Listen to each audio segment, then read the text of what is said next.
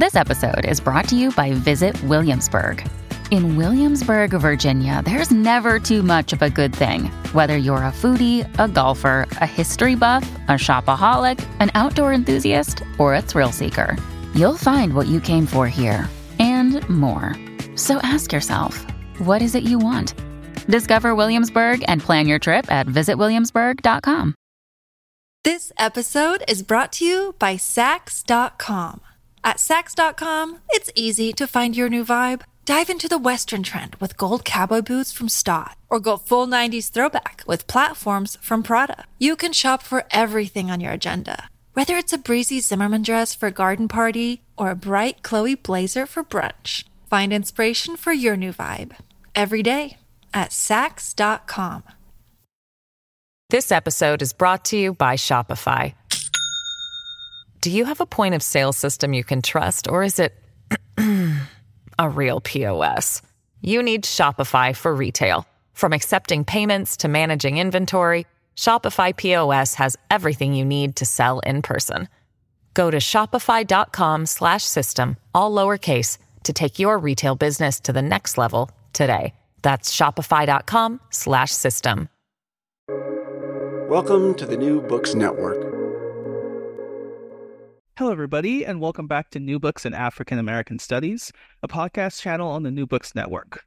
I'm Omari Everett Phillips, the host of the channel, and today we'll be talking to Dr. Imani Owens about her new book, Turn the World Upside Down Empire and Unruly Forms of Black Culture, Black Folk Culture in the U.S. and the Caribbean. Dr. Imani Owens, welcome to the show. Thank you for having me. Absolutely, it's it's a pleasure. I, I, really enjoyed the book. I'm really looking forward to this conversation. Um, but Dr. Owens, I wonder if you could just begin the interview just by telling us a little bit about yourself. Oh, okay. Well, um, I'm Brooklyn born and raised. Brooklyn stand up. You know, I had to get that in there. Um, and uh, both of my parents are historians. They're both academics, uh, and so uh, in my life, I always knew that this the life of the mind could be a possibility to pursue. Uh, but when I was younger, I always thought that I would be a visual artist. I actually went to um, LaGuardia High School for music and art and the performing arts.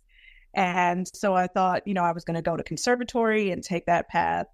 Um, I also uh, was trained in classical piano, so that was another area. Um, but uh, I couldn't shake sort of this love of literature that I had. And so I ended up uh, going to Rutgers and um, studying with uh, the great Cheryl Wall, who really is the person responsible for uh, encouraging me to pursue that path and to go to graduate school. And the idea that um, I didn't have to give up sort of these other interests I had in uh, and music and art. You know, I could write about it all, and I could um, really reckon with the way that the writers I was interested in, like Langston Hughes or Zora Neale Hurston, were immersed in the arts themselves. Um, and so, um, so I graduated from Rutgers um, with a BA in English, uh, minor in psychology, which I could talk more about. Um, and then I went to uh, Columbia and got my PhD in English and Comp Lit. And the Comp Lit side of it is actually um, rather important because that is what became the foundation of my method for looking at works in different languages and just having um, kind of the institutional support to do that. Um, I was also part of the Center for Jazz Studies at Columbia, uh, and that is where I continue to kind of hone my interest in um, in music and uh, just be in conversation, uh, interdisciplinary conversation with scholars who are thinking about it, uh, whether it was from the perspective of musicology or I think we had some cognitive scientists come in one time. Um, and so the Center for Jazz Studies was really important to my um, just sort of intellectual formation. Um, so from there, you know, I'm speeding along, but know that there was a lot of like thinking and struggle in this. But so I I got my PhD from Columbia, and um, oh, within that I did uh, a scholar in residence at Colorado College in Colorado Springs. Um, and uh, that was just a time to um, just finish my dissertation in a different setting and just be supported by um, people who were really invested in my success. And then um, I did a postdoc at the uh, Center for African American Studies at Princeton. Um, so I'm fortunate in my career to have had a lot of time to um, be able to do the the kind of work that I do, which which is very archival, uh, requires a lot of sort of uh, travel and a lot of thinking about how to put all the different pieces together. So um, I think that's where I began in telling you about myself. Wonderful, wonderful. Well, what brought you to this particular project? I think I have to go back to my uh, Brooklyn upbringing. So, um, of course, you know, this project began as a dissertation and all of that, but um, it was really my uh, growing up in Brooklyn in a community that was um, a Black community that was uh, people from the South and folks from the Caribbean, right? Um, uh, in fact, I think Flatbush, Brooklyn has like one of the largest Caribbean populations outside of the Caribbean, right? So I was thinking about these intersections between African American experience and the experiences of Caribbean migrants uh, pretty early on. Um, and it was something that, you know, I became, I became curious about um, why this was often a kind of uh, submerged history that many of the figures that we talk about that are kind of these icons of uh, you know African American history have uh, Caribbean ancestry, like you know Malcolm X, uh, Maya Angelou singing calypso and things like that. Um, so part of it was just becoming interested in um, the submerged, you know, histories of figures that we already know. And then um, when I went to college and graduate school, um, well, in college, I studied uh, French and I began reading these Francophone Caribbean writers like Maryse Condé and um, Glissant and, and others. Um, so I knew I was interested in that. Um, and then uh, when I came to Columbia and I was, um, I studied with Brent Edwards and Bob O'Meally and, and Farah Griffin, and they really supported um, my, you know, eagerness to find out, well, uh, we know, uh, we can always know more about the Harlem Renaissance, but what was happening in, say, Haiti? What was happening in Cuba around this time? Um, and I took a class with Brent Edwards that I think was called uh, Poetics of the African Diaspora or something like that. Um, and I was introduced to uh, Nicolas Guillen, who is a Cuban became this almost poet laureate of Cuba, who I write about in the book. Um, but then I they kept mentioning this writer named Eric Walrond. So every time I would read sort of like an, an anthology of the Harlem Renaissance or a critical account of just like the literary scene and like who was going to the parties and stuff like that, uh, Eric Walrond would always pop up. And I'm like, well, who is this guy? Um, so it turns out Eric Walrond was um, one of the writers, um, like many of them, who was heralded during the Renaissance, but who sort of kind of disappears later. And he was born in Barbados, and he migrates to um, Panama with his uh, with his mother um, at a young age during the construction of the Panama Canal. Right. So this is from 1903 to 1914 and the bulk of the labor being done on the on the canal, which is a United States project, but most of the hard labor was done by these Caribbean migrants.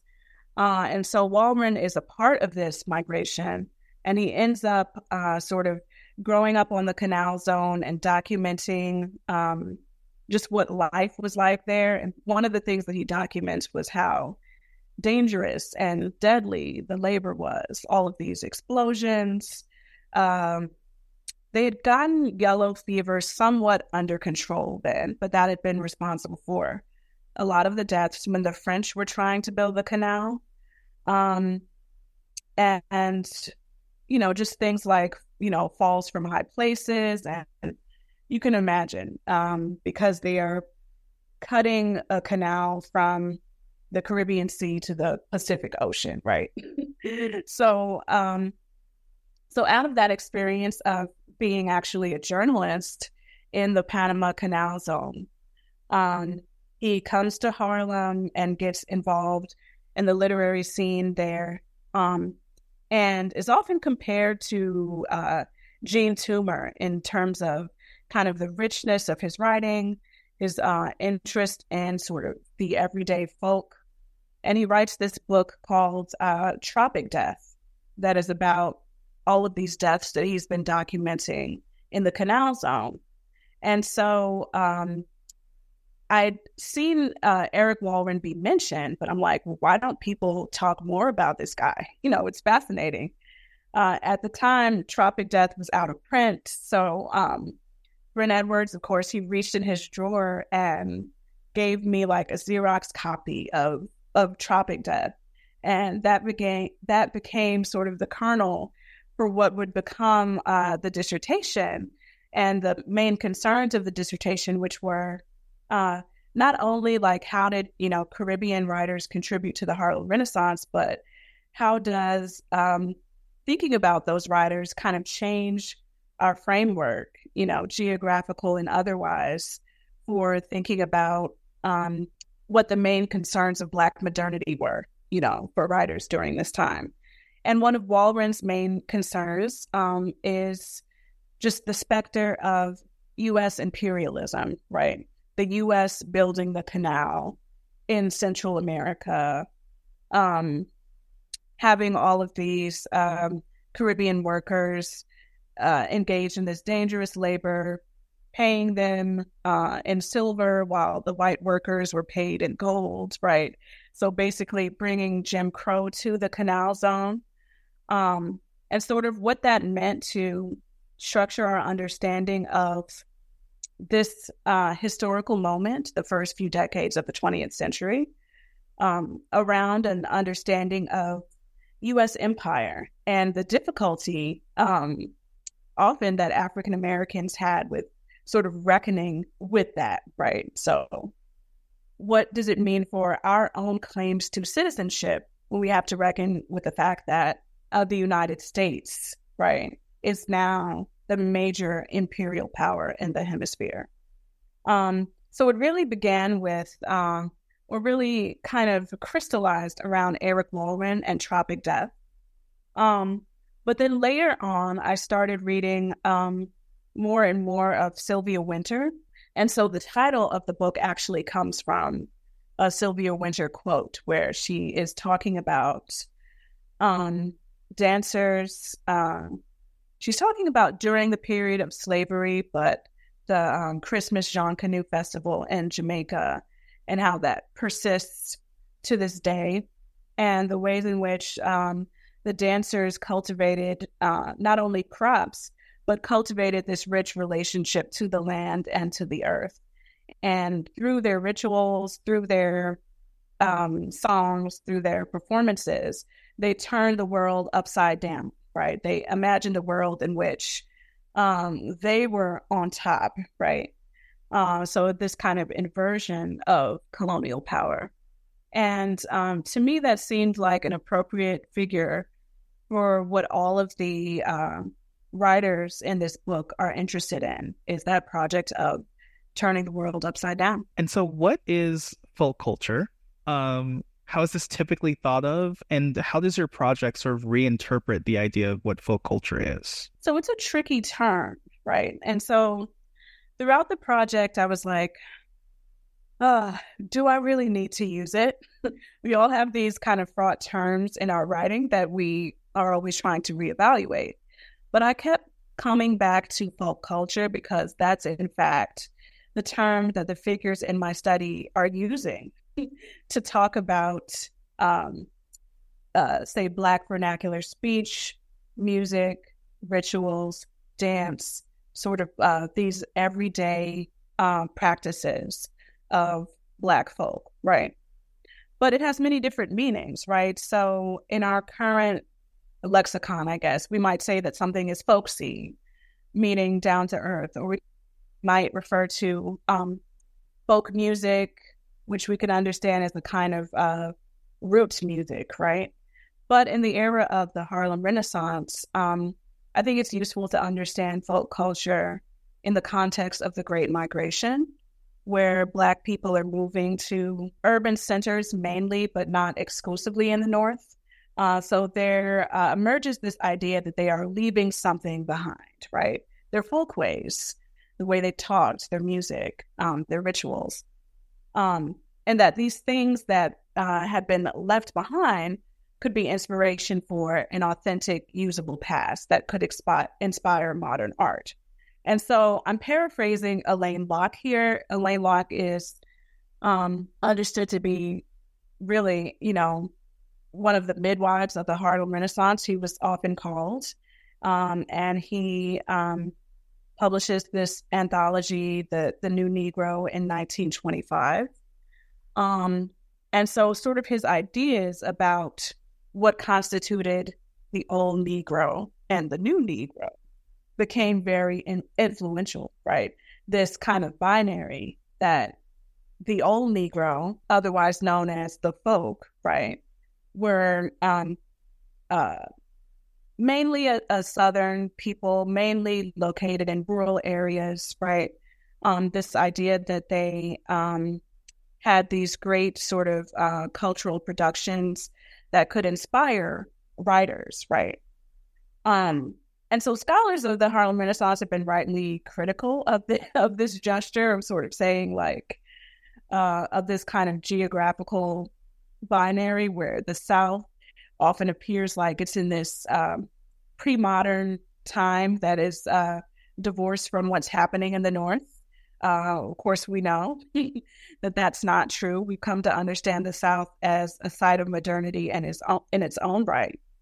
Um, but part of what I argue in the book is that this more complicated understanding of the South, or what Locke calls uh, the old Negro, is not an invention of contemporary critics, right? It was always there. Um, so if you look at the people that he anthologizes in the New Negro, like uh, Hughes, Hurston, Toomer, Walrond, these are all people who are in the book, by the way. Um, the idea of folk culture that they are uh, trying to formulate or theorize is um, quite a bit more com- complicated than this kind of romantic ideal of, you know, authenticity and sort of like um, this um, almost static idea of folk culture, right? Uh, that it's not subject to transformation, transformation and development. Um, but in fact, if you look at um, someone like Hurston or Hughes and the way that Hughes is uh, thinking about blues music as this sort of product um, of uh, Black modernity, right? And how it encapsulates all of this social commentary, um, this historical commentary, right? We get a much more complicated picture of folk culture. Um, and so I began looking at sort of these historical flashpoints. Um, and there are a few of these in the book. So I look at the construction of the Panama Canal and the stories that emerge around that. I look at uh, the U.S. occupation of Haiti. I look at sort of ongoing um, U.S. involvement in Cuba, right? Um, and all of the sort of cultural production that was commenting on these events in real time, right? So, this idea that folk culture is not a thing of the past is something that these writers take up um, and they feel is very powerful um, in a way that they're actually leaning into the modern and saying something very profound about the way that everyday folk uh, navigate historical change. This episode is brought to you by Saks.com. At Saks.com, it's easy to find your new vibe. Dive into the Western trend with gold cowboy boots from Staud, or go full 90s throwback with platforms from Prada. You can shop for everything on your agenda, whether it's a breezy Zimmerman dress for a garden party or a bright Chloe blazer for brunch. Find inspiration for your new vibe every day at Saks.com. This episode is brought to you by Shopify. Do you have a point of sale system you can trust, or is it a real POS? You need Shopify for retail. From accepting payments to managing inventory, Shopify POS has everything you need to sell in person. Go to shopify.com/system all lowercase to take your retail business to the next level today. That's shopify.com slash system. And so the, let's talk a little bit about the organization of the book, right? So, uh, which you just spoke about a little bit. So you organize the book into two sections. Uh, what does each section sort of focus on, and what was sort of the thinking that you had in this organization behind the sort of separation into two parts? You know, that's an interesting question because uh, the separation uh, was there in my mind, but didn't come like in the book until very late in the process, the process of production when I realized, oh, actually, my thinking has crystallized around these two ideas. So the first book, the well, slip of the tongue, but that might actually be accurate. These could have been two uh, different books, but the first uh, part of the book is called um, "Writing the Crossroads," and that was actually the title of my dissertation. Um, and I'll talk a little bit more about the figure of the crossroads too, because um, it becomes really important in the first chapter, especially. Um, but um, it was really uh, the first part of the book is really about writing, you know, about um, different genres of writing, the short story collection of Walrond, the hybrid um, book of uh, Jean Toomer's Cane, which is poetry, skits, you know, dramatic sketches. And then um, Zora Neale Hurston and Jean Price-Mars uh, writing these ethnographies uh, about Haiti around the time of the U.S. occupation of Haiti. Um, and so, um, in the first half of the book, um, I'm really interested in how uh, these writers experimented with these literary genres and sort of um, opened them up and broke out of uh, what what might be understood as these master narratives that um, that we often have about modernity and folk culture. So the second half of the book, though, um, they're still writing there because I, I look at the poetry of Nicolas Guillen and Langston Hughes, but I'm also looking at um, just the history of recitation of the poetry, right? So I look at this 1946 uh, production of Cuban Evening, the poems um, and songs of Nicolas Guillen, and that was um, a Katherine Dunham uh, production. And so I become interested in the ways that um, not only the print culture uh, of the poetry, but the ways that it was recited and circulated. And I look at a figure called uh, Eusebia Cosme, who was um, specialized in declamation, and declamation is it's not just recitation; it's theatrical. It involves sort of music. It involves costume changes, right? And um, what I argue in that chapter is that these performances of poetry are just as much a part of the literary history um, of that work as you know the written poems and it gives us sort of a different understanding of the figures that are familiar to us, like Langston Hughes, when we think of Langston Hughes sort of like um, putting on his his dinner jacket and um, and reciting, you know, translations of Nicolas Guillen's poems. We know that he at least recited a couple of them in Spanish, and again often like playfully mo- poked fun at Hughes's accent, you know, and so these little details, I think, are important to understanding um, what it means to perform the archive. And that's the title of the second part of the book, right? Um, so then I have that chapter on um, Afro Cuban poetics, and I also have a chapter on Sylvia Wynter. And I look at her early um, kind of career as a dancer and also a playwright uh, mainly to satisfy my own curiosity, right?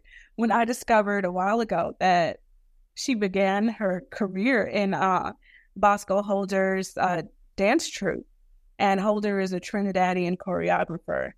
I was like, wow, you know, this this seems to be just as important to thinking about her intellectual formation as her early essays. Uh, let's learn more about this. And so, in in performing the archives, um, the title of that section is just as much about my own method as it is about these performances themselves, in the sense that um, I had to think about what it meant to kind of reconstruct these performances from fragments in the archive. and that in and of itself is a kind of of critical performance, right? It involves a lot of um, speculative thinking, but it also involves uh, the imperative to argue that uh, these performances are important and worth engaging with, even in all of their kind of uh, opacity. Absolutely. Um, so let's get into these chapters a little bit deeper then, right? So like you said, chapter one sort of focuses upon uh, sort of the crossroads of works that views both the American South and also the uh, Caribbean, right? So can you talk to us about how your reading of these works sort of broadens what you call the geographical contours of the Harlem Renaissance? Yeah.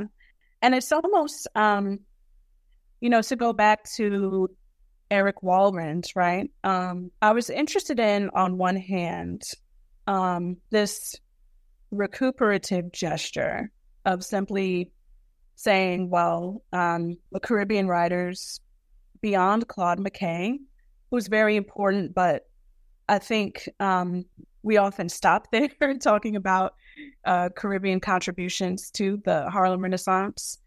Um, but folks like Walrond, uh, another writer, uh, Eulalie Spence, who was um, a play a playwright, um, not only sort of contributed to this conversation that was already happening, but they changed the conversation, right? So to think about um, a work like Tropic Death that is published at the height of the Harlem Renaissance, but kind of um, turns our gaze elsewhere, right, to the Panama Canal Zone, um, but to this real engagement, not only with the Caribbean, but for what it meant to think about the relationship between the U.S. and the Caribbean at this time of sort of increased uh, military intervention, right, into the Western Hemisphere. Um, changes the conversation about, you know, what were the key questions that um, shaped Black modernity. But um, at the same time, so I'm thinking about Walrond, but I'm thinking about this comparison, how he and Jean Toomer were often sort of listed together as two of these just young, promising, experimental writers. I'm like, well, there that has to, there has to be something more to that, right? In one of Walrond's first stories, uh, there's this quote saying, uh, we're in Barbados, right? Um, but he's saying, you know, it was not Sepia, Georgia, but a backwoods village in Barbados, right?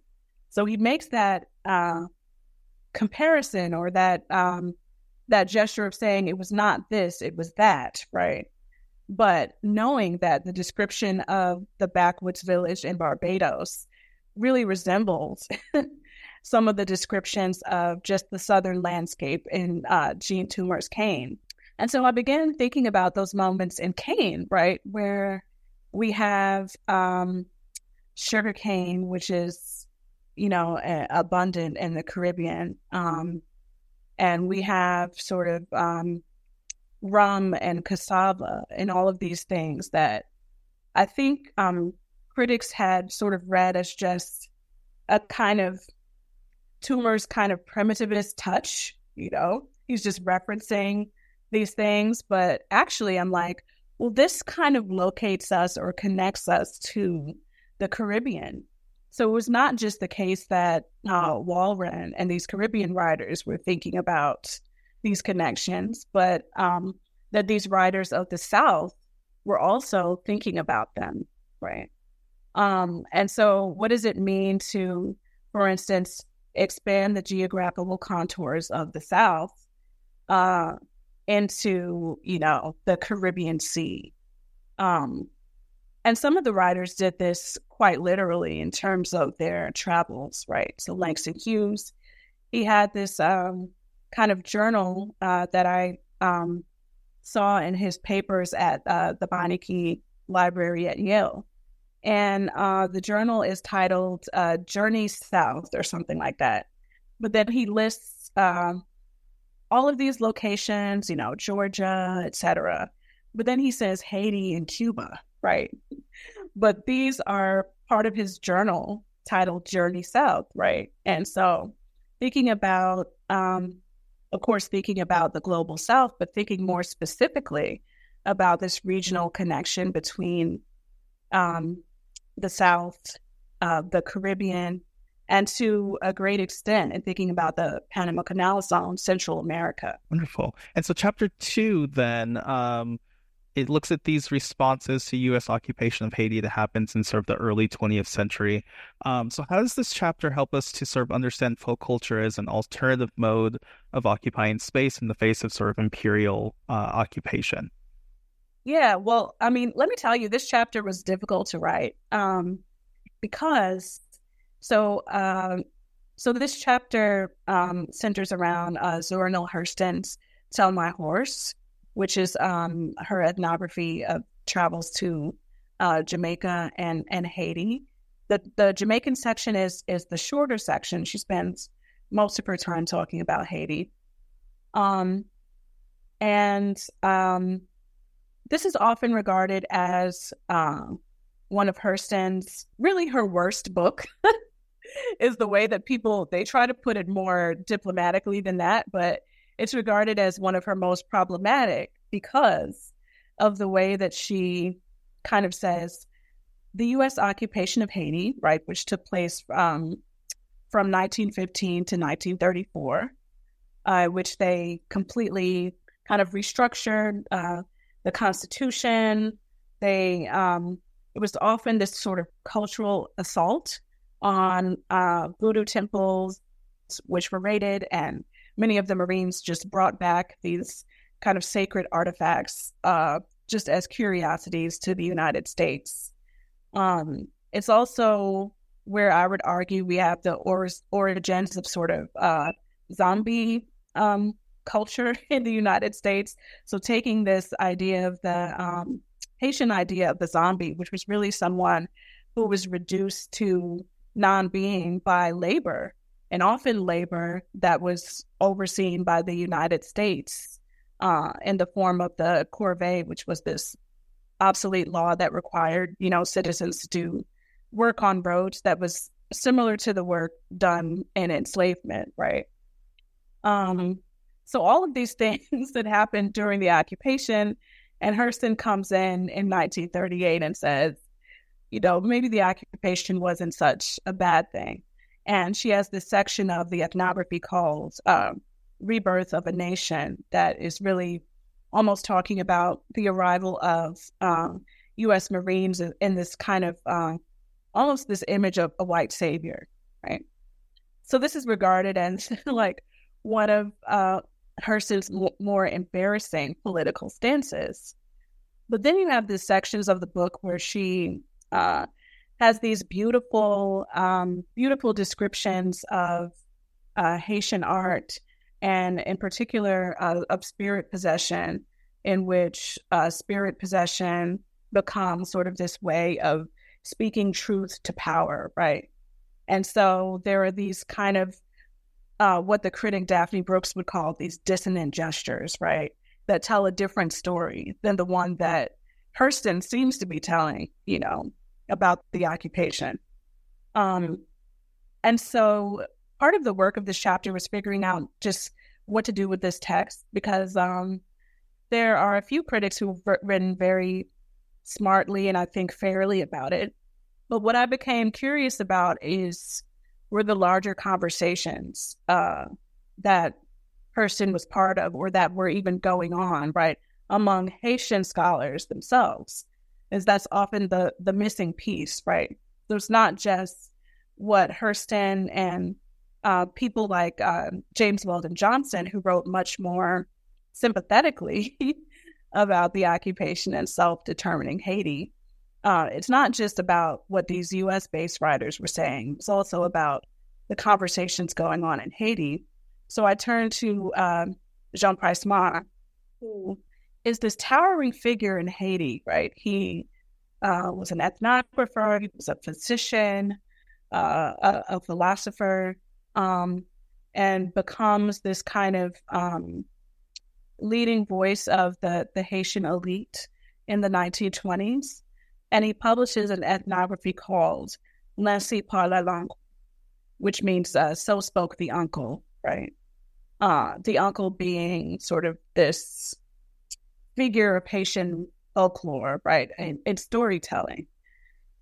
And so, one of the important arguments he makes in the in that ethnography um, is that uh, voodoo is um, is a real religion. It's a valid religion that is worthy of study and it's worthy of respect. And it's not simply a psychosis, which is the way that possession had been talked about, you know, prior to that.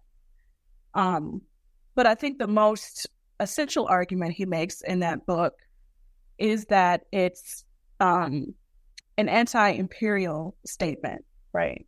That in fact, uh, look at the wealth of knowledge production that has come out of Haiti, right?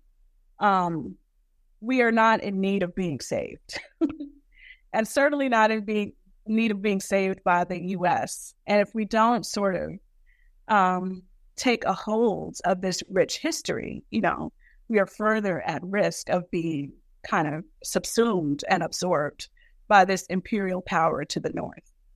And so when he wrote this, the occupation was still going on, of course.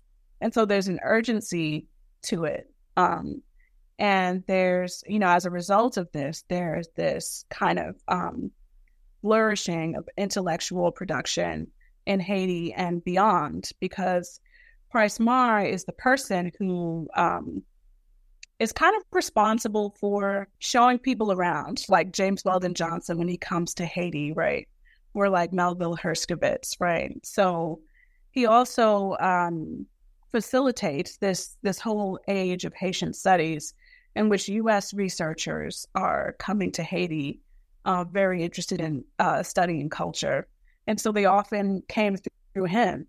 Uh, so I find this to be incredibly important because um, the origins of what we think of, and this is part of the argument of the chapter of diaspora studies emerging in this kind of um, in Price Mars's kind of anti-imperial stance towards the U.S.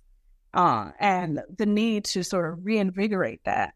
And so once I put uh, Hurston in conversation with uh, Price-Mars, and they both where they would both agree was uh, is in their assessment of spirit possession, and so it's what it meant to sort of occupy the spirit or the place of the spirit, the spirit occupying the body as this sort of alternative form of occupation against U.S. occupation.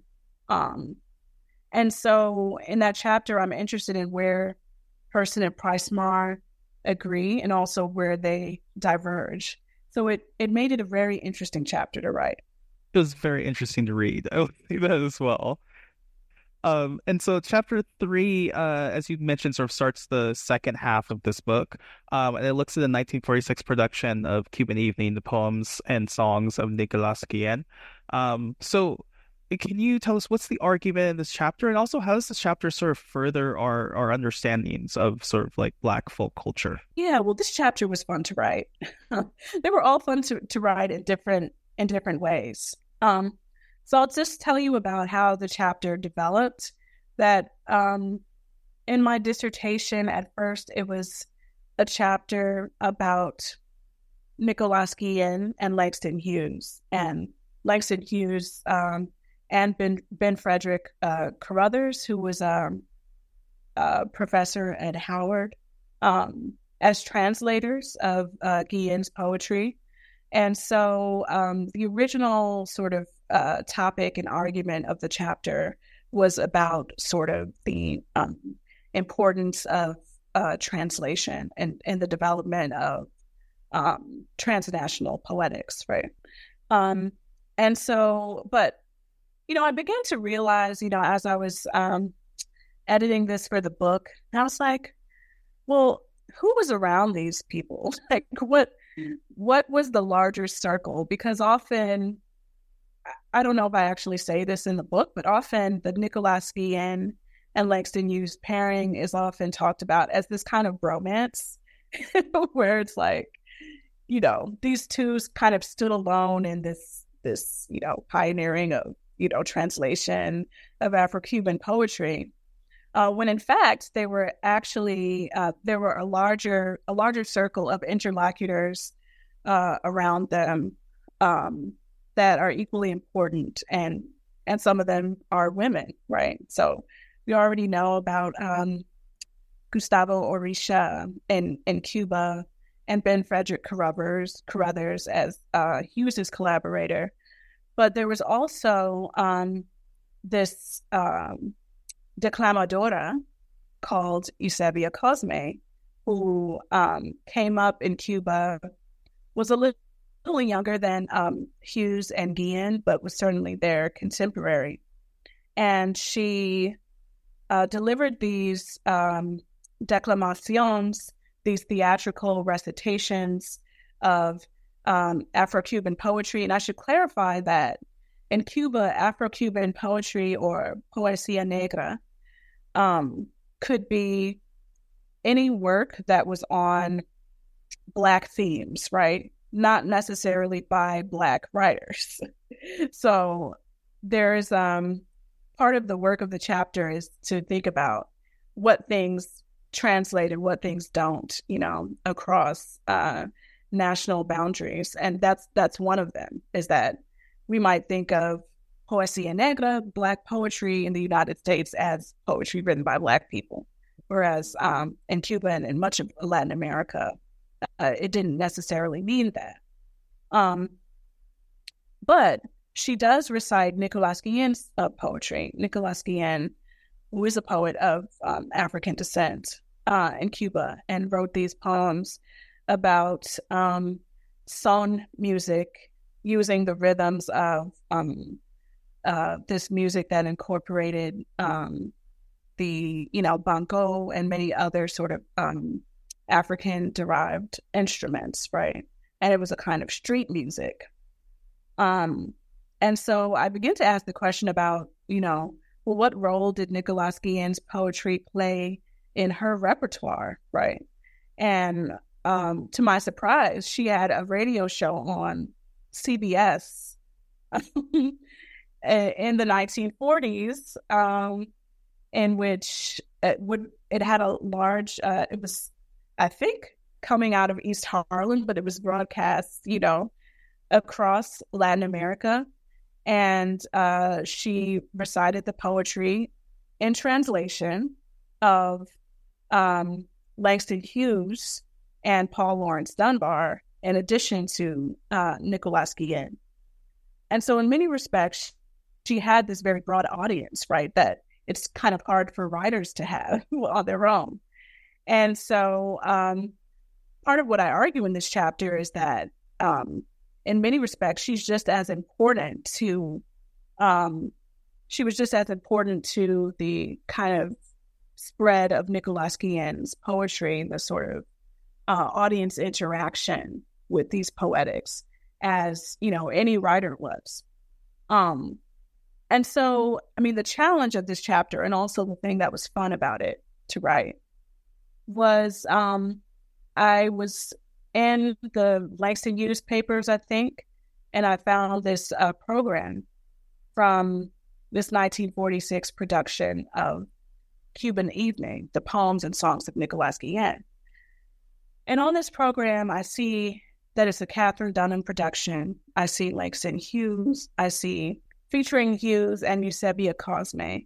But I also see Eartha Kitt, you know. I also see um, Candido, who's this this famous uh, Afro-Cuban musician. I see like all of these interesting um, people who, uh, you know, I was like, what was this about? Um, and so the challenge of this chapter was I'm trying to reconstruct a single evening um, in 1946 based on uh, really, you know, I started with this program and I began to find other fragments, such as in correspondence from Katherine Dunham to Langston Hughes, talking about what he's going to be wearing, which was a simple dinner jacket. Um, correspondence about uh, Eusebia Cosme wanting to have an additional dress rehearsal because she was very meticulous um, about things um, coming from, particularly coming from the theater, right? And what that sort of, um, those performance practices, how they were different from what Langston Hughes might have been used to with, you know, poetic, just readings of his own poetry. It's like, no, we're going to have dress rehearsals, you know. Um, and uh, just these little um, sort of tidbits, right? That when I was writing my dissertation, I would not have known what to do with because there was this notion that, you know, anything that didn't really fit into the argument, you have you got to scrap that because you got to finish this chapter, right? and so in writing the book, I had I felt like I had a little bit more space to say, no, I'm going to follow that thread and I'm going to see what I can make of it. And um and the result is um uh this kind of what I feel is like this momentous event, you know, happening in 1946 and happening before um, Langston Hughes publishes uh, Cuba Libre, which is his translation of um, Guillén's poetry. So what I what I argue is that you can see uh, in the drafts of the poems that Hughes is translating the changes he made uh, after this performance and in preparation for this performance. So, in what ways did the performances themselves kind of shape what later uh, became the written translations of Nicolás Guillén's poetry? And also uh, Cosme's sort of incredible influence, you know, um, in in this um, sphere of Afro Cuban poetics, which is often talked about as if there were only men. Your brain needs support, and new OLLY Brainy Chews are a delightful way to take care of your cognitive health. Made with scientifically backed ingredients like Thai ginger, L-theanine, and caffeine, Brainy Chews support healthy brain function and help you find your focus, stay chill, or get energized. Be kind to your mind and get these nootropic chews at olly.com. That's O L L Y.com. These statements have not been evaluated by the Food and Drug Administration. This product is not intended to diagnose, treat, cure, or prevent any disease. And so, chapter four focuses on Sylvia Wynter. Um, and as you've already spoken about, it focuses upon her work as sort of a dancer, a playwright, and a radio actor in the 1950s uh, in London. Uh, you've told us sort of why you focused on this early career, the fact that it was so interesting to you. Um, what specifically was sort of interesting about this sort of early portion of Wynter's career, and how does it sort of sum up this exploration that you have into this like Black folk culture? Yeah, I mean, I think it's interesting to me because it allows us to place Wynter as in in part of this historical moment of um, West Indian writers, dancers, artists, creators who are coming to London at this moment, right? We're part of what beca- began Buchanan calls as the uh, Windrush generation, right? Um, so in 1948, this was the name of the ship. That's why it's called the Windrush, right? Um, a ship arrived with many Caribbean migrants on and sort of sort of opened, you know, a floodgate of um, Caribbean subjects who were often understood themselves as British subjects, right? Because this is uh, pre Jamaican independence, for example. Um, and so they're like, well, we're here, you know? And uh, it's interesting because um, the poet Louise Bennett has this poem called Colonization in Reverse. And she's talking about uh, this migration from the Caribbean to the metropole and this kind of, as this kind of, uh, um, almost like this insurgent gest- gesture. It's like, we're here. You said we were British subjects, you know, we're here to uh, reap the benefits. We're here to take advantage of opportunities. But most of all, we're here to be amongst each other, right? And so um, I think it was crucial to place Wynter as part of this. But interestingly enough, so she does this interview with uh, David Scott, which everyone should read. It's around 90 pages, but there's so much in there. And she talks about um, being in London during this time, and and Scott is asking her, "Oh, were you hooked into this network of writers that we all know, you know, were uh, in London at this time?" And she says, "No, I was actually more linked into the dancers. Um, I was part of this Boscoe Holders dance troupe, and that was far more my world." Uh, she's adamant about correcting that, right? And so I wanted to take that gesture seriously and thinking about dance as uh, not only, you know, this thing that she did before she became an intellectual, right? But part of her intellectual formation. And she talks about taking classes at King's College in London and um, going out from her lectures and going basically across the street to Boscoe Holder's dance studio, right? And so this movement back and forth between sort of the academy and the dance studio is one that, you know, I felt was symbolic of what Wynter does in her own work. And especially in that first, um, one of her early essays, John Canoe in Jamaica, which is an essay about dance. I would even argue that it's uh, it constitutes performance theory. Um, and she talks about just uh, the power of dance, and especially in carnival rituals, because the whole idea of carnival was that things were turned upside down, things were inverted, right? We're imagining a moment in which the world is is different from, you know, from what we experience every day right? And she says, well, this is a, a revolutionary gesture. This is revolutionary imagination encapsulated in dance. And so I thought that it was important to see Wynter not only theorizing this, but practicing it as a dancer herself. Um, so part of the chapter um, discusses Wynter as a dancer, and then the other part is discussing her plays. Um, some of which were performed on stage, but many of which were on uh, BBC radio.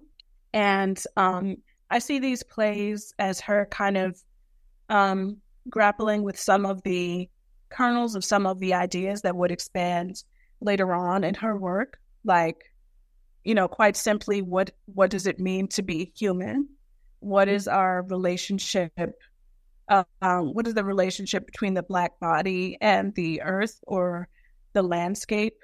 Um, and so she has a couple of um, plays and short stories that were aired uh, on BBC Radio that deal specifically with, um, you know, imagery of, of cultivation uh, or even sometimes what it means to be uh, a landowner, but to have that that um, land sort of overgrown with with weeds. Uh, they call this uh, it in the Caribbean, which means um, land that was meant to be cultivated, but now is uh, you know overrun and overgrown. And Wynter finding some um, potential in ruinate, right? The, in the wildness of it all.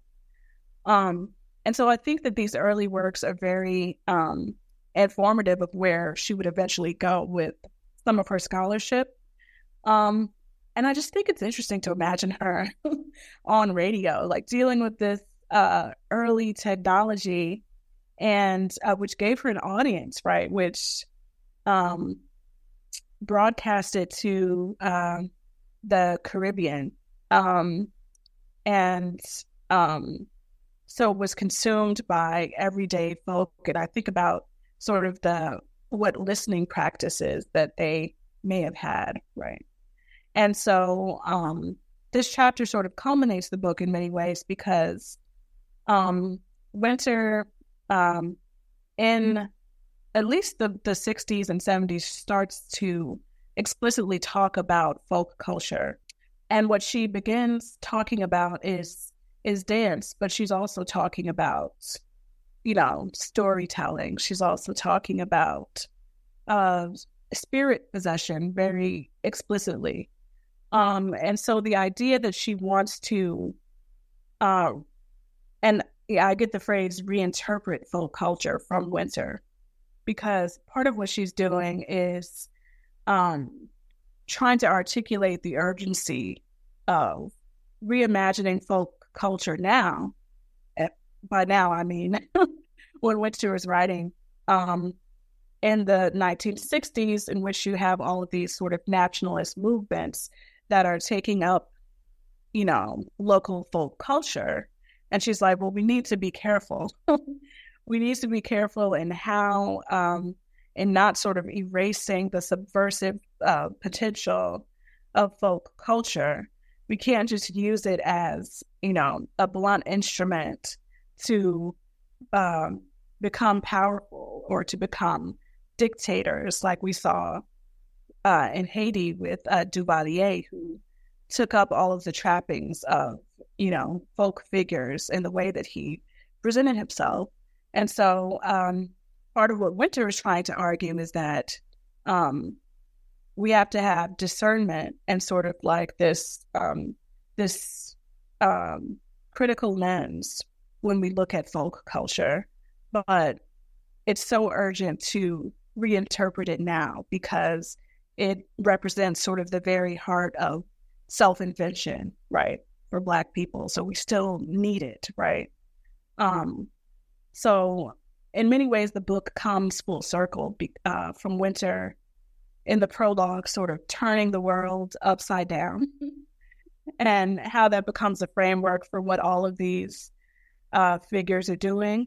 And then um, going back to sort of her own um, practice as a dancer and as a playwright, and how important um, the creative life was for her um, in formulating her later theories. And what sort of audience did you imagine for this work? Mm. Well, um, I'm hoping that, uh, you know, as I was writing this book, I was like, you know, I want my friends to be able to read this. like, that's not the answer that um you know often that the official answer that you give. But uh i wanted them to find something familiar in it. Um one of my uh best friends her uh grandfather or great grandfather uh worked on the panama canal. And actually i didn't know that until I started working on this project and she was like, Hey, did you know did you know that my uh, great grandfather worked on the Panama Canal? And so I think that those conversations have been the most re- rewarding. And I've been having a lot of them um, here, you know, in and around uh, the, the New York area. Uh, but um, I think so. Uh, part of the audience that I want for this book are people who feel personally connected to the histories that I'm talking about. Um, of course, scholars of the Harlem Renaissance. And so I live in Harlem right now. So scholars of the Harlem Renaissance could mean just people walking down the street because they'll tell you, like, Langston Hughes used to live there, you know, on 127th Street. Um, I live on a historic street, you know, right now. Um, that I'm sure, you know, someone could tell me about, right? So, um, scholars of the, the Harlem Renaissance and, and many of the ways you can interpret that. Um, and um, while uh, writing this book, I had the opportunity to travel a lot, to go to the um, to go to Haiti. I went to the Faculty of Ethnology, which was founded by uh, Jean Price-Mars. I went to the Fundación Nicolás Guillén in Cuba. Um, I went to uh, I went to Panama City, uh, the Museo Afro-Antillano there. Um, and so these are some of my audiences as as well, uh, quite literally in presenting my work and sharing what I was doing with um, with these organizations that have been so important with important in uh, perpetuating these histories. So I would say that um, these are my central audiences, um, both both scholarly and you know our everyday intellectuals. And what do you want readers to take away from this work? I think um, part of what I want them to take away is just um, the richness of what has been produced um, in you know the the Western Hemisphere, but specifically in this um, this flow of culture between the U.S. and the Caribbean. But I also want them to take away that um, this idea that what we know of today as diaspora studies really emerges it emerges uh, not only in this reckoning with the afterlives of slavery, but um, this reckoning with U.S. imperialism and colonialism and Jim Crow. So this continued need to be critical about um, the U.S.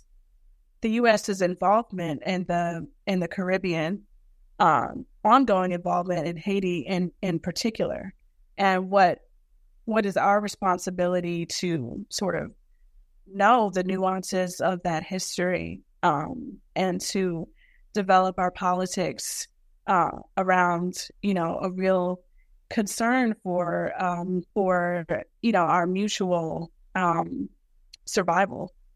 So that's what I would like people to take from it. Wonderful.